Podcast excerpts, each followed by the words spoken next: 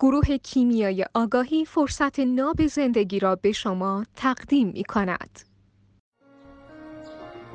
اصلا فارغ از این رابطه که با جنس غیر هم جنس و موضوعیت ازدواج فلسفه هر تعامل و ارتباطی هر تعاملی نیاز و رفع نیازه شما در این تعامل و رابطه تا وقتی که نیاز و رفع نیازه داره اتفاق میفته و به نسبت سایر چیزهایی که تو این رابطه و تا شواشی این رابطه هست و اتفاق میفته پنجاه یک ادامه میدی و بقیه چیزا چلو و به محض اینکه پیافت بهرهمندیت آنچه که برای تو دارد از نظر خودت میشه 49 و نبودن تو این رابطه میشه 51 رابطه رو ادامه نمیدی.